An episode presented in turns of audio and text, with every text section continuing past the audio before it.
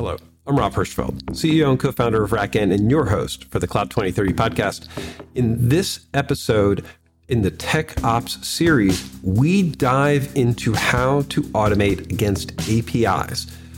And we discuss exactly the ways in which you can use APIs effectively, ways in which you can run into traps and trouble, um, which is really what most of the discussion ends up being about, and really think through how you should be looking at consuming APIs, both as a consumer of APIs, as we all are, but also uh, in times when we have produced APIs from learning how people consume our APIs and what, what we can do to help make them better and safer. Um, I know that you'll get a lot out of this, and uh, it is just part of the broader Tech Ops series where we are diving in deep in uh, tips and techniques that improve your journey as an automator.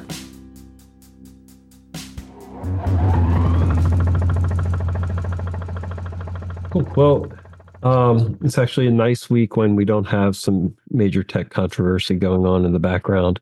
Um, oh, you know what we didn't talk about that I thought we would talk about? Um, oh, we can do this briefly. Is the UEFI um, issue? Plus, you uh, had you said you wanted to hear about that, and then we just didn't have time, or I don't think it was me, but okay. uh, remind me: is this the the recent vulnerability. Yes. Yeah. I, I think I just mentioned in in passing on, on on someone else said, yeah, this is interesting to talk about in the future. Ah, right. Okay. Yeah, because we had posted, I think I gave a link, we had posted um our analysis of it.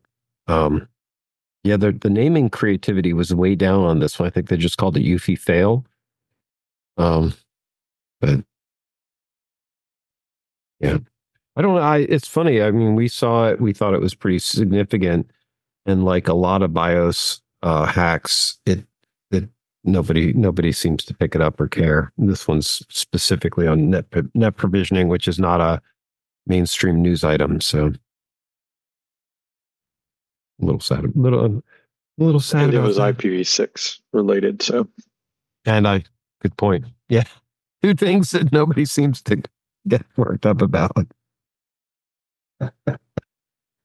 I think I think we we we have like 10 people in the in the planet who uh actually care about that that that Venn diagram intersection. Oh dear. That's I mean I, I personally would love for IPv6 to to reach a critical mass of adoption. Um like it would solve so many of my natting problems. Mm. But um, un- until there's enough vendor support and, and just infrastructure support in general, um, it's hard to do. Like, unfortunately, like having a public service in, on, on IPv6 still means that you're cutting off a significant portion of the the planet from being able to using it. Is it is it really that Oh, yeah. Like, like for example, a large portion of India is IPv4 only. Huh. Uh, and, and there's several other networks that, that suffer from this the same problem. Yeah. Because I had assumed with the cell networks, especially, and also, you know, you know the U.S. has been hoarding IPv4, so I, I'd assumed that people didn't have a lot of choice, unless I guess you went private networks inside of your your you go to firewall and you could you could have a private private private sites on the non-routable IPs. How how do they make that work? Uh,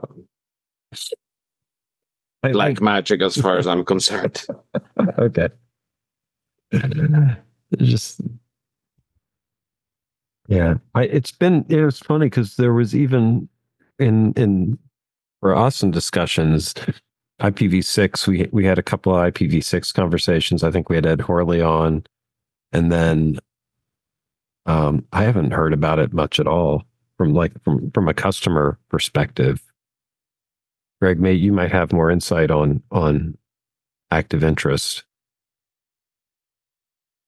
for be not i mean there's a few people who ask about it but in general it's in environments that aren't necessarily doing provisioning or PXEing for us yeah. It's just not an issue right now. We'll see as we move forward with our um, http boot sequences right? That becomes a different story. But right now as long as everything's still PXE it's v6 kind of isn't a topic do you, for man- do you managing machines. do you think because that that would be a place where UEFI this UEFI bug is actually more threatening, right? If if somebody's looking to migrate to UEFI from a provisioning perspective and eliminate the HTTP, you know, HTTP, TT, uh, DHCP of that whole sequence, um, is does that set that back? Well, you still you still need a a UEFI bootloader. It's just how you get it. And when you move Oh. to HTTP or HTTPS booting, you in theory can use v6 easier to pull a bootloader, in which case you're now open to the problem. Though, in some regards, the problem is also not that it was, I mean, while it was poorly written code to some degree, it's also the acknowledgement that the EFI stacks on these systems are minimal stacks. Right. They're not in, they weren't and aren't intended to necessarily be hardened. So they're not like your traditional Windows or Linux networking stack where they have lots of resources and lots of components that go and make that secure and handle all of the edge cases, of which IPv6 added a lot of new edge cases. Um, unfortunately, the uh, the the story that consumers uh, were being sold about Unified was that it was more secure, particularly with the, like around secure boot. So, unfortunately, it uh, it Yeah. brings some assumptions that uh, were made. I, I'm I'm not arguing that the assumptions are correct. It's just they exist. the thing I've seen is just secure boot enabling secure boot requires op- some operational capabilities that you know even our more advanced customers are s- are slow to adopt. To, Yeah, absolutely. Like the, so- the, the only ones who really benefited from secure boot were Microsoft and being able to lock down the bootloader on their consumer hardware. right. Um, I would also add that the financial institutions and stuff that care to spend and have the the resources and environments also get to take advantage of it because of the chaining that some of the distributions, specifically Red Hat and VMware, put into it to make it a viable path. But yeah, general Linux consumption, cloud consumption, they don't have a use for it, or it doesn't. It's harder to use and implement. by design. Yeah, yeah. Indeed. And speaking of design, I'm gonna I'll transition us to um, talking about the the topic of the day. And so my my hope with this, and as a reminder, right, um, my goal for the series here is to be able to dive into 200 level content. So um, I, I would encourage everybody, you know, as you're listening, if you have stories or something, you know, anecdotes are helpful from uh, a sharing perspective. So it's not, you know, I, I want to go through.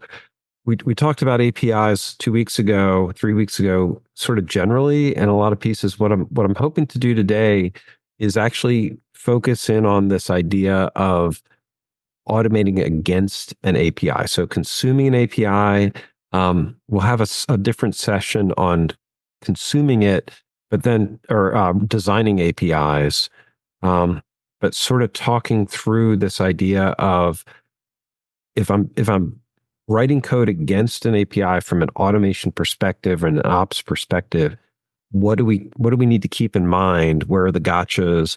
What are some t- uh, tool, tricks of the trade? Um, things that we can use to help make the systems more resilient and secure. And so I have a ton of of sort of Cedar questions from that perspective. Um, um, and and last week we talked about this vendor vendor CLI versus using the vendor's APIs.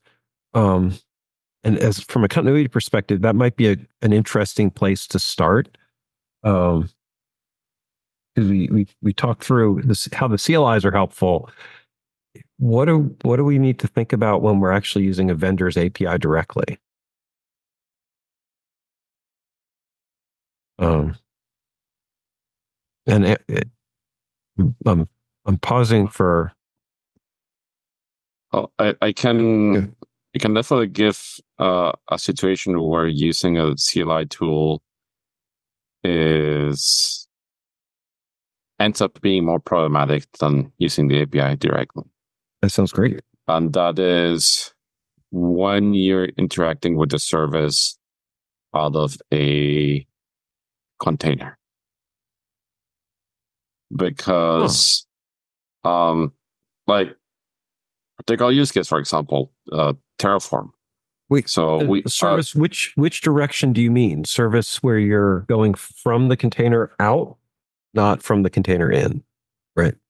Yeah. So when okay. when when you when you have like for example, we we use uh, Atlantis to to, uh, to to manage Terraform infrastructure. But but really, this is applicable to any kind of uh, infrastructure as code environment, where not not every service has a proper Terraform module available, or or, or they might have only a third party one that is not vetted. In which case, you need to interact with the service directly, either by a script or a binary that you write yourself uh, that interacts with the API or via the CLI tool. The problem with the CLI tool is that as the service evolves, it frequently requires the CLI, CLI tools to be kept up to date, which if you package those along with your Terraform resources, that gives you a versioning problem. Mm. So, okay. so actually having the CLI tool to interact with ends up being counterproductive because you have no way of declaratively saying, I'm interacting with this specific version of the service. Okay. Which almost ends up being a, a benefit of the right last week we talked about CLIs having some version ag- agnosticism as a benefit, but here what you're you're describing is um potentially interfering with you're using other integrating with other tools. Yeah. Okay. So I mean in that context CLIs are the equivalent of rolling release distros where sure where you have more bleeding edge and, and as long as you stay current most of the time you're fine. But if you need a deterministic version, you are SOL. It's interesting because I'm part of what I'm thinking through is, uh, and we we need to talk through some of the challenges with authentication and semantics. But you know, if, if when we've when we've tried to do this, and you end up hacking a container full of like a whole bunch of CLIs and a whole bunch of Terraform providers and and the updates of that container become a mess. And if you just need to do one thing or you need to just pull something from a an API, a lot of times it's, you know, if, if the calls are straightforward, it's a big if, mm-hmm. then that can be a really effective way to just pull a piece of data. Yep. Right. Um it you know the, the challenge i get into because i looked at this from a amazon perspective just handling the authentication process to use an uh, api turned out to be a pretty big burden. Um, it required it's not a single right for to get a token to interact with the aws uh, API, you actually, and this isn't uncommon for, I mean, they're an example, but you need to have at least a round trip to authenticate, pull back a token, use the token, um, and then you know make that part of your your calls going forward. So there's there's an overhead. Yeah, uh, it's uh, it's a sharp curve to to enter. Mm-hmm. The hmm. thing though is once you are using the API, so once you have your authentication out of the way, any additional API that you're uh, part of the API that you're using, the effort is lower. It's only a fraction because you have already authenticated once. Right.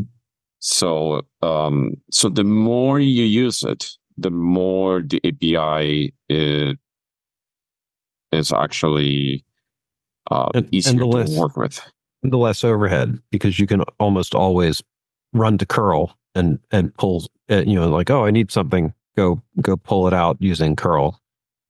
Um, but I, but, but that's not trivial, right? I mean, no. APIs behave in weird ways sometimes. It's not just as simple as like, here's, you know, go get this data. You might end up getting back all sorts of, you know, um, redirects or bit more data than you want. Um,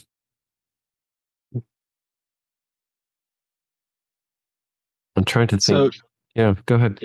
Yeah, uh, my experience here, I, I would say I rarely see myself using something like curl directly. Um, I think maybe taking a step back and, and saying, you know, what is the environment that you're running in? It sounds like you're anticipating that users are primarily running this from a shell script or something like that. And, and is that always the right assumption? Are, are in, in my background, uh, I'm coming from inside of a service that has facilities for handling all the, you know, API calls and fallbacks and uh, timeouts and handling all the error conditions. And so the burden of hooking into the API once is even lower than something like curl, where you have to figure out how to carry forward credentials. And uh, so I, I say, you know, how how would I decide that? And I think there's just a lot of nuance in what does the calling side look like and what does the receiving side look like?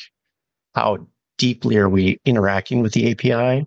Because if I'm deeply interacting, I might want to hook into the API using code. Uh, well, it, you're you're hitting exactly the type of, of question and dilemma that I, I want us to be exploring, because like the the uh, and I'm putting on an automation hat with this because one of the challenges is if you write something in code, like you throw it to Python, um, you know, or potentially even you know something more like a Go module or something like that. Once you've done that, then changing or updating the API or even seeing what it did can become um, a, problem, right? So you might say, "Oh, I'm gonna, I want the tools that you're describing, wrap it in per in in a in a Python script, right? And now you're you're you know now if that API changes or it behaves in a, in a weird way, might be actually harder to diagnose. But right there's a trade off, isn't there? Yeah, yeah, there are trade offs there. So, do you, do you have a rule of thumb that you try to follow? Like when uh, when when do you throw in the towel and write and write the code? I think it boils down to how complex the interaction is. So okay. if I'm making a single API call that returns a single piece of data and I'm working with that forever on, you know, that's a simple curl call. I could see that. On the flip side, if I need this complex interaction where I need to maintain state of these complex objects and update them in time, then I really want to hook in in code. Makes sense. I uh, you're making me think for some reason about like an Ansible script where um, you start with like a curl command because you just need a piece of data, and then you know uh, a couple of days of, of, hacking Ansible later, and you're like, oh, I should have just written something um, to wrap it, but. That could be the case. Yeah. Yeah. Things grow like that. And at some point you decide, oh, shoot, you know, let's scrap this and and switch to hooking into the API. Yeah. It, it's this is this is the thing that's so strange, right? A lot of times we're using one tool, like an Ansible or a Terraform. Um, we we hit we hit an edge where we can't easily get um, data that we want, so we're we're stuck going. I mean, we see this we see this in people using the product. We actually wrote um, uh, a, a plugin for this, the curl hammer or what do we what do we we do curl hammer? Um, can you can you talk about the evolution of of that? Because that that was that's I think a great example of us trying to solve this problem. You mean the callback stuff? The callback stuff, yeah. I was at one point we were we had had this idea that we called footgun, but the callback stuff evolved to be not that. Well, so really for all of that, the usage was to prevent um, leakage of credentials and control of access. So hmm. for our provisioning environments, we would have actions that we would want to do on behalf of the machine. And since our tasks run in the machine's environment, we were pushing credentials and requiring access to integrated services. And so that might not have or have allowed access remotely. So think of it like, hey, we want to update the DNS system with this new host name based upon information that we got at the machine, like its MAC address and other stuff like that. So we're going to try and update the host name on the on the DNS server. Well, the policy in a in a proper one is that machines can't update their own address, right? So our whole set of footgun behavior was okay, so we'll allow an action that will be proxied by the DRP endpoint to then take that API action. That way the and that way it could be some arbitrary script. Well, that's also scary and requires then somebody else to write that script. So what we then provided was our callback system allows you to put the credentials and authentication for an external API, define the payload you want to do based upon the machine, and then our plugin in Go will marshal all that to an API call and provide the, the result so that the credentialing and all of that can be maintained and controlled outside of the machine's access path. Well, am I talking? Can you guys hear me? Cool. Yeah. Yes. I was worried I had muted myself. Sorry. Um, outside of the um, access and control of the machine, but the DRP endpoint could act as a secure credential store and even eventually using Vault and other integrations to have access to the actual credentials versus having that distributed down to the machines. That way, the machine only got the data it needed or potentially allowed triggering based upon what the administrator allowed and the outbound credentials there. So it wasn't necessarily a, hey, let's give the a way to wrap APIs. It was more how do we provide distributed API proxying in a secure way.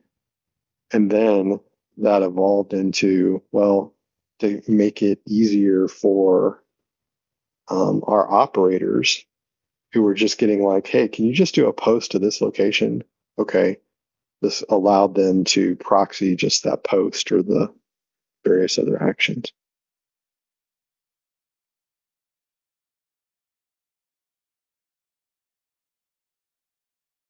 By the way, interesting name, Footgun. Well, is, is there a reason you named it Footgun? Yeah, because we were worried our customers were going to shoot their toes off. Uh, some, sometimes we name things to imply the danger, the adequate, the appropriate level of danger. The the initial implementation basically allowed you to pass a script kind of from the admittedly controlled by the administrator, but and then run that in the default environment of the endpoint. That's got all sorts of security problems that we rapidly encourage and to move away from. And I think it's I think you're bringing up a really important point about you know part of the challenge with any of these you know any of these these processes is that you can leak credentials um, and in ways as as you're working with the APIs. I mean, with any of these systems, it's one of the challenges is to is to not leak that type of information. Um, the, the the other thing you said that I thought was really interesting is a lot of times it's it's a post, it, not you know like I, I I started off thinking like oh this is about getting information, but a lot of it from an automation perspective is actually posting back to places, um, even more than a get, and I think people Yeah. forget that. Go ahead. we allowed both and Yeah. the data came back and we then made it the responsibility of the caller to parse the data so in general we focused on encouraging them to pass back json objects and stuff like that but it's not it wasn't required. And this is where in some regards to me most of the api discussions are really around what contracts are you expecting and how are you enforcing and and managing those right? Because in some regards the the callback plugin as we used it just became a conduit. It was still dependent upon in our case the client task writer to understand what service they're talking to the api they're calling the contract of what each Mhm. action means and so um, that's why i have a little bit of problem when people are talking about versioning apis I mean, I think it should be done so you can figure out, but most of the interactions are all dependent upon understanding what the actual contract is between those calls, and the versions are the a way to represent that contract, but that's not necessarily enforced nor guaranteed. There was some design work that we we we saw in, in OpenStack. Um, not meaning to give every anybody a fit, but that that had this idea of embedding metadata into the calls to allow the caller to specify version like the version that they wanted supported. Um, yeah, I, I, that always struck me as I've seen that somewhere hard. else too. yeah. Um, I want to say, uh, um, gosh, I'm drawing a blank where uh, really enterprisey software for keeping secrets, and I'm I'm drawing a blank on the name. Uh, but they, yeah, you would be able to request the version of the API that you wanted in your initial request. So I guess if they supported multiple versions of the API, you could get re- a response back. it seems incredibly dangerous to me. Yeah. Um, Well, Because- I mean, there's a whole push, right, for the Swagger based discoverable API. And that's all well and good. And I find it interesting as a conceptual kind of thing. But the, the, in actual practice, though, we, I, I find that you're now making the developer of the client have to make that math and then they're building Mhm. that into what they're providing be that a cli or a front end or a whatever that then understands either the nuance of versions one two and three and knows how to call the you know appropriate calls or deal with the fact that version four might not return the same metadata to then drive. And so yes i guess you can then have smarter clients that will come back and say wait that's something i don't understand how to do which there's value in that but it's just as frustrating to the user in some regards because they're not achieving what they want to do. Or what i see a lot of in like our uses of like redfish right redfish is somewhat discoverable but you have to then have you know a five person team dedicated to writing the discoverable nature to figure out then how to map things in the discovery path mm-hmm. to then make that viable to just figure out how to reboot a server because five of them put the reboot locations in different places. And so, yeah, I guess it's ah. kind of discoverable, so, but it's not. I mean, it's so well, what you're what you're describing is, is that you get back something, you have to interpret it, and then then you're back to the client having to make a decision about how to how to use the instead of having a strict standard that people adhere to. If it's if there's a degree of flexibility there, then now you're back to a two call minimum plus in, Right. plus Well- intelligence. Yeah. Well, so now you have to make a smarter client. Okay, well, we do that through our CLI, right? We Mhm. handle a lot of the version checking, right?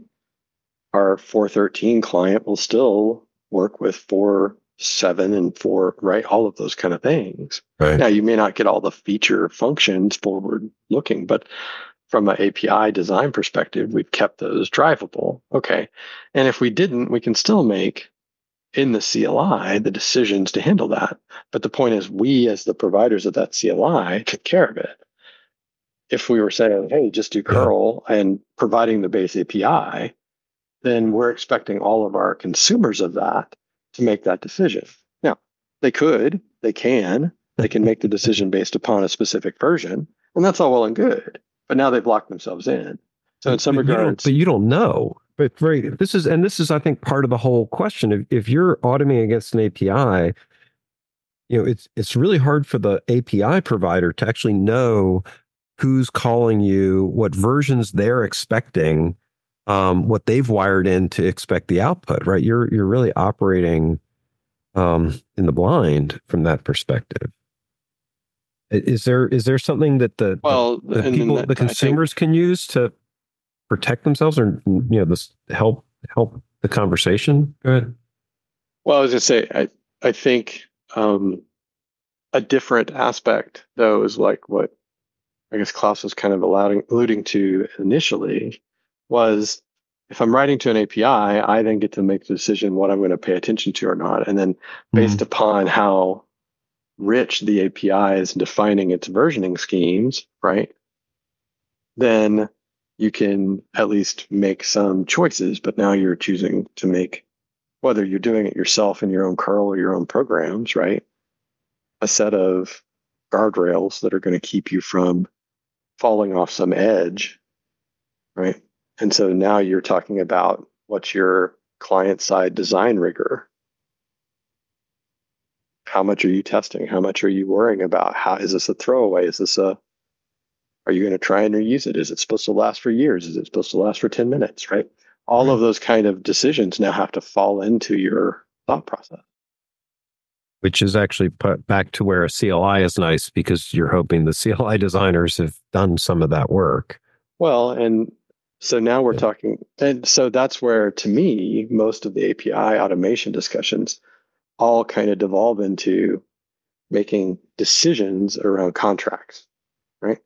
Because really, what you're defining is some contract. I'm going to do A, I'm going to give you A, you're going to Mm. give me B, right? Now, whether that's a HTTP post or whatever. And so you can say, I'm going to follow the API because I want to be at that level. Okay, that's fine. But now you're reliant on that's your contract. With hmm. vendors, right? In theory, you could say, like, I could try and write to AWS's, you know, ever changing SDK from their Go V1 to their Go V2, right? Okay, there may be reasons to do that. Or I could rely on the fact that the AWS CLI is going to handle that for me. That's That has a a- stronger contract. Yeah. Well, and so the contract there is I'm going to give, you know, call AWS, you know, S3 copy blah, you know, file to file. All right. Now I've got a contract that I could do that. Sure, I could do it through an API set of libraries, and that might make sense. But if I'm looking for a consistent, you know, way to just upload a file, well, that may be a better way to do it. I AWS, there was a time when AWS um, changed, and you know, they people have to do this. I'm I'm just using them as an example, but they had a contract when you created a VM, and you could you could put it on a, you know, they defaulted a uh, a network, a, a virtual network behind the scenes, and they deprecated that functionality so that when you created a machine, it would no longer allow you to have a default network. Um, and so it it it ultimately got to a point where it broke the the the API calls and the CLI was was breaking too. I- mean, that's a back end behavior that's effectively an implied contract in the API. Is there a def, you know is there a defense for that? I mean, what do what do we how do we cope with? the need, you know, it's a necessary change. I'm assuming on their part, but you just you just have to be aware that at some point backend APIs are going to break, even though the calls are valid. Calls are valid. Does that make sense, right? Because a lot of times these calls have tons of stuff going on behind the scenes. It's not as simple as I'm dropping. You know, I, I think you're right. You have to upload a file or you're getting some information. Sometimes we're we're doing we're calling APIs that have much more complex backend behaviors. Um, I know for our stuff, there's times when you make a simple what could be a simple call. I'm just setting a workflow on something. What what what could go wrong? And all of a sudden, there's a there's a pretty big consequence to that operation. That's where you end up using the intermediate representation, which is the programming language specific library published by the API owner, mm-hmm. uh, as opposed to the API directly. And then at least you have, well, I mean, you don't have a guarantee that it won't break, but you know that a specific version of the client library is going to give you predictable results. Okay. And that the API owner is, is going to, or at least is supposed to, publish a new version of the client library when they update their API. Makes sense. Would and the challenge is, is that you could wire your calls to fail if the API changes, but it's not always clear if the API is changed in some breaking way and your call would keep working without maintenance, which would be ideal, ideal from an API design perspective. Um, so it's like there's this balance of you you don't want to you know you're going to you're going to make the call if you assume that if a version changes the call is going to fail and you proactively fail, then that that's as much a problem as anything else.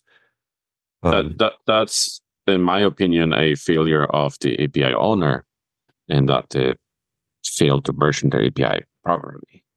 Mm-hmm. If you make a backwards incompatible change, it's supposed to increase your version so that um, you you don't create these kind of transition problems. So, but what about the the issue of side effects from this, right? A simple post or a simple get, fine, but there are definitely times when you know you're making an API call. Um, you know, and provisioning a VM is a great example, right? You're you know you're making a request. You you have to wait until that request is fulfilled to get. That's one of the things that makes Terraform um you know to me there there's there's weird things where somebody where there's little things that something does that are uh, you know a much bigger deal much harder than they real people realize but like doing terraform where it waits until it gets the id back for the machine um it calls you know t- six different calls for you. It chains a whole bunch of stuff together gets back the actual id from the cloud provider that wasn't in the first or second or third calls um you know that's that's a that wrapping those all those API calls is a big deal. Um, why Terraform? You know, it's one of the reasons that that product does, you know, was so revolutionary when it was doing it. Um, I it, you know how do we what defenses can we use to look at APIs using APIs when the the goal is to create a to create a secondary action or something like that. Is there a good a good strategy? It, it depends largely on the design of the api um okay. i mean you can either interact with it synchronously in which case the api would likely have an endpoint the, like of the type, okay, wait for this resource to be ready. Or it's an asynchronous call, in which case, like the first call gives you a an ID of for the resource that will be created. And then you use a second API call to watch for that resource to be ready. And and let let's be honest, like the same happens on, on with the command line interface as well. Like some some command line interfaces are or the are are are asynchronous by nature as well. So you have to repeat the same pattern. Other ones are synchronous. Um, so it's not like this is an issue that's unique to APIs or CLIs. Right. No, it's not.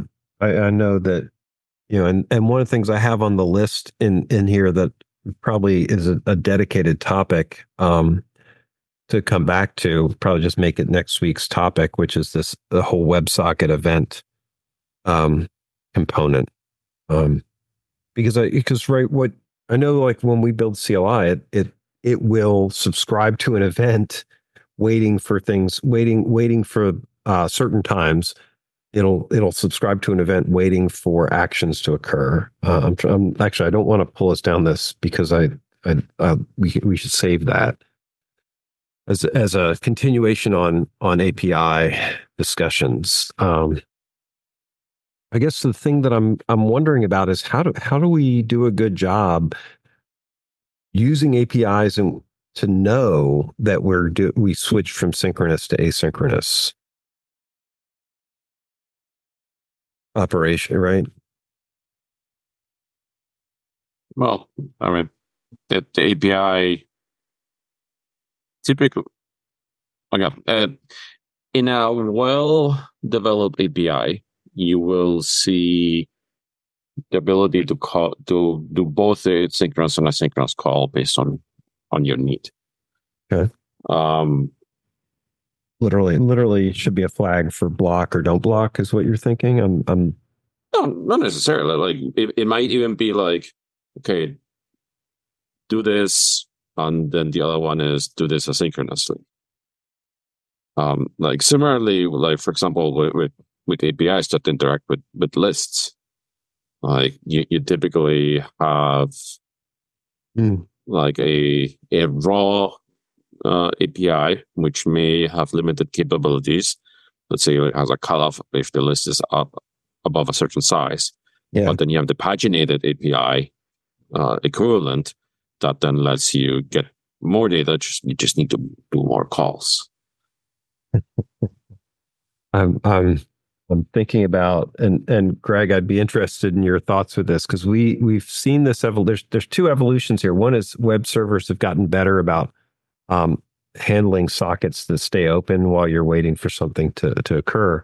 But I know we've had a long evolution of adding having to add pagination because you know somebody would show up and do a I want all records out of your database or right or they they say oh i want this one one thing one one instance out of a thousand item list so they make the request and then client side filter and and we've had to come back and add in um, some pretty sophisticated filtering um,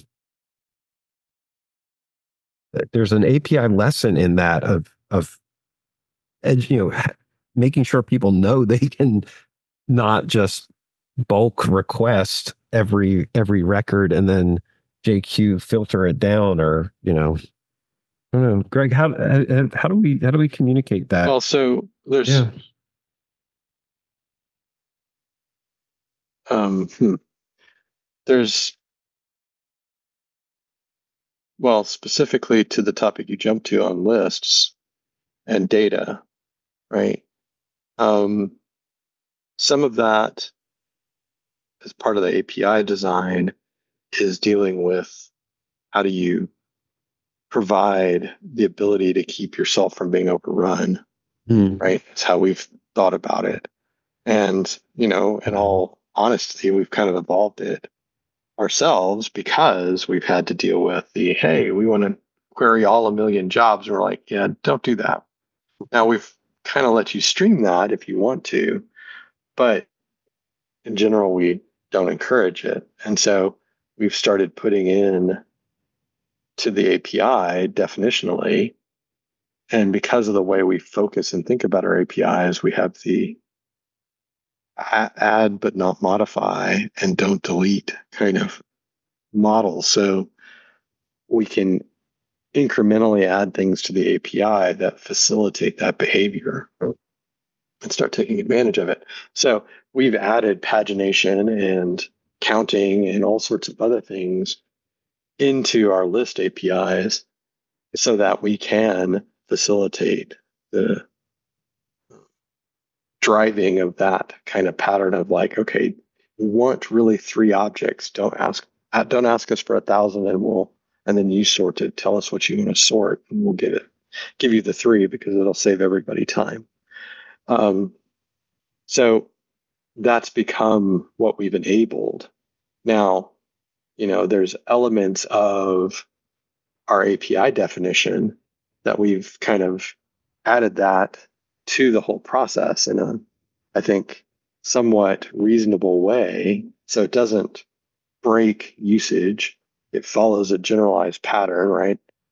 Offsets and pages and filters and all of those things kind of match a reasonable pattern. So that's fine. One of the challenges, though, on some of it is the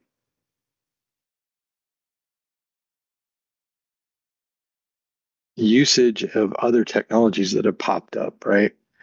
And so, and this is where I think we keep exploring periodically is things like you could replace or extend or add parallel some of the like GraphQL kind of concepts of I want an object from you. I want the object to look like this. It needs to come from this kind of set, filtered by this, looking this way. And then your API dynamically responds to, well, here's the object requested, refiltered to the way you wanted to look at it. And that's interesting, but it then puts a lot of operational work on your back end to be able to handle those. So then it mm. becomes a trade off of are you are you the marshaller and presenter of the data or are you just the source of information and, and trying to facilitate some content. And I think it's one of that we've kind of struggled with because some APIs have said they're going full in on that, have been built around that and drive that. But then they suffer some performance kind of issues at times, depending on how they're dealing with the data.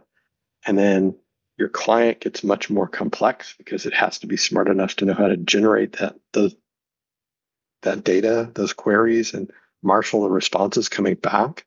So it's one of those, it's kind of okay for a developer who wants to write their own client, but it's not necessarily what the end user wants, where the end user may want a more directed response from the API.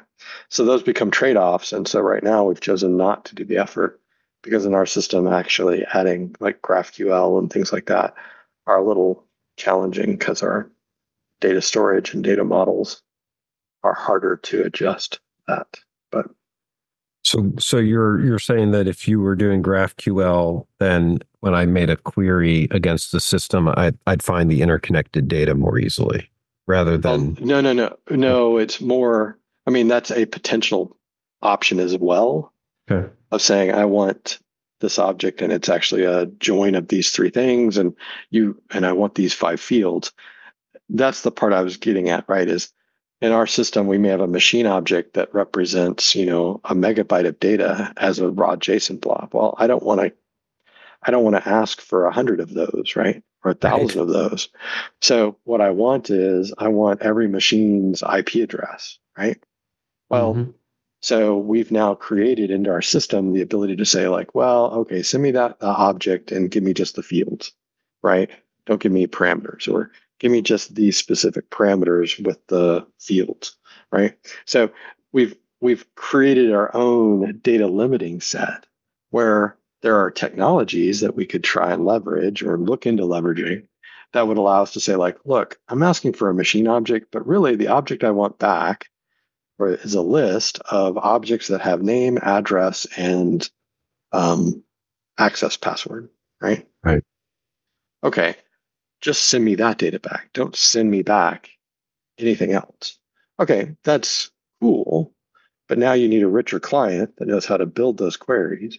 And then you need a richer backend that has to deal with that and back in. And you need a more savvy. You need a more savvy. This is to me what the whole the whole idea of of what we're trying to get to is this idea that you know if you're you're, you're there's two things in this. One is you need a person a designer who's trying to get information out to to think through the fact that they might you know be able to make a more advanced query um which is part of to me a trade-off right you could build in all these things into an api but you might not have somebody who's you know understanding to how to build the queries in a in a sophisticated enough way right Well, I, that's mhm. go ahead Well, and so then now we're on to, you know, why is your why is the person using the API using the API? Mm-hmm. Assuming assuming they have something they want to accomplish. and this to me is where from they're like what what i'm hoping to drive to in these in these in the in the tech ops series is i'm use i'm using the api because i am i have a machine i'm automating against it and so because there's there's traps. What you're describing to me is this classic as a human i'm okay to pull down a whole bunch of stuff and sort through it and so i might code that into my query and then let the client do it.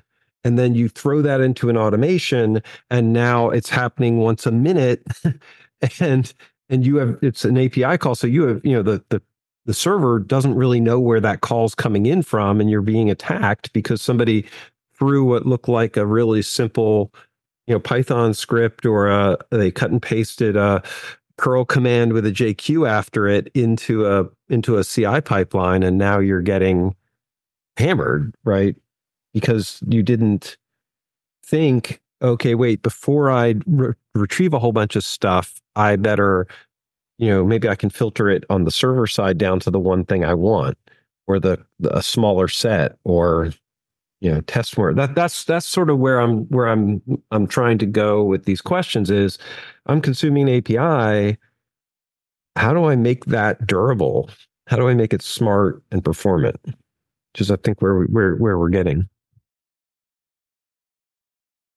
On on the other side right one of the things i know for some apis we've we've built we've put in rate limits um which can be dangerous um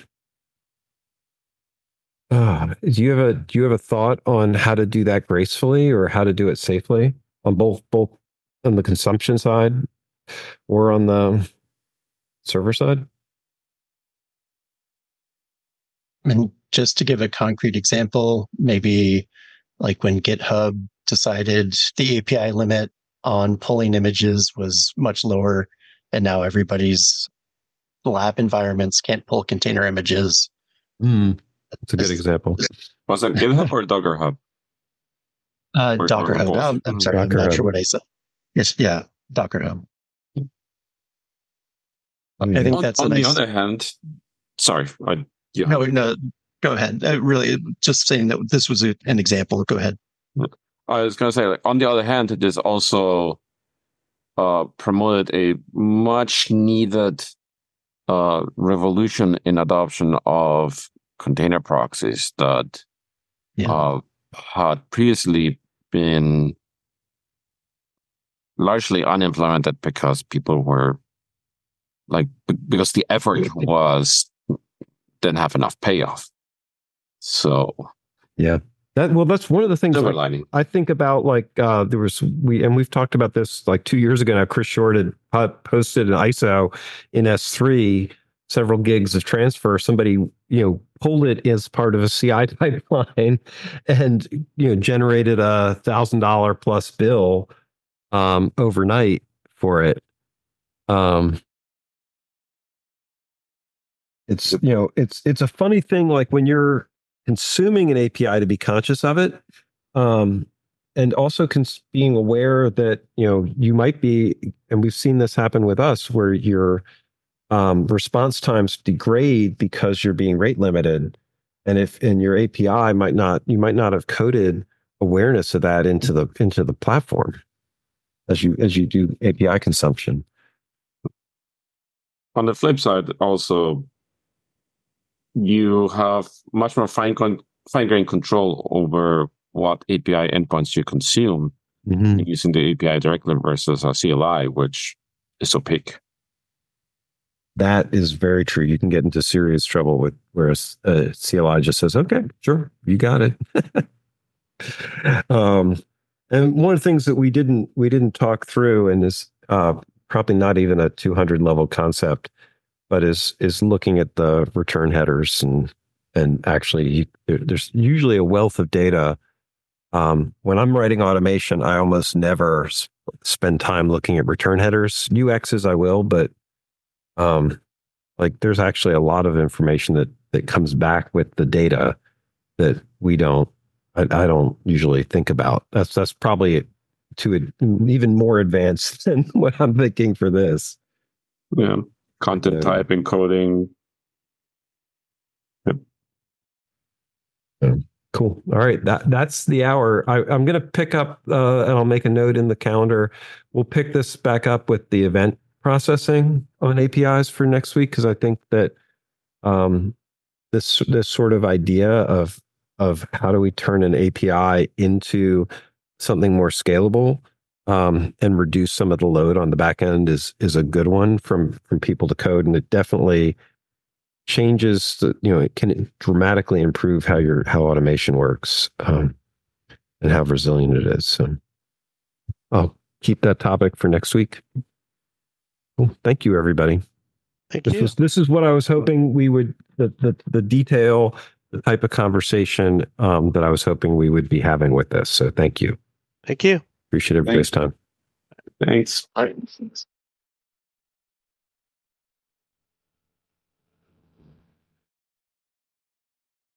Hope you enjoyed the conversation here. I'm really excited to see the Tech Ops uh, series being concrete and specific, really addressing the knowledge gaps that I see in instructional material uh, to teach you and share techniques to improve how we consume APIs. Even if you're an experienced uh, developer or DevOps engineer, the things that we're talking about are helpful reminders, provide additional design context, help you avoid pitfalls and traps in building systems. And it's always important to us to have people join. Bring your experience, your questions, your observations into the sessions. You can find out our schedule and more at the 2030.cloud. I will see you there. Thank you for listening to the Cloud 2030 podcast. It is sponsored by RackN, where we are really working to build a community of people who are using and thinking about infrastructure differently because that's what RackN does. We write software that helps put uh, operators back in control of distributed infrastructure, really thinking about how things should be run and building software that makes that possible. If this is interesting to you, uh, please try out the software. We would love to get your opinion and, and, and hear how you think this could transform infrastructure more broadly, or just keep enjoying the podcast and coming to the uh, discussions and you know, laying out your thoughts and how you see the future unfolding. All part of building a better infrastructure operations community. Thank you.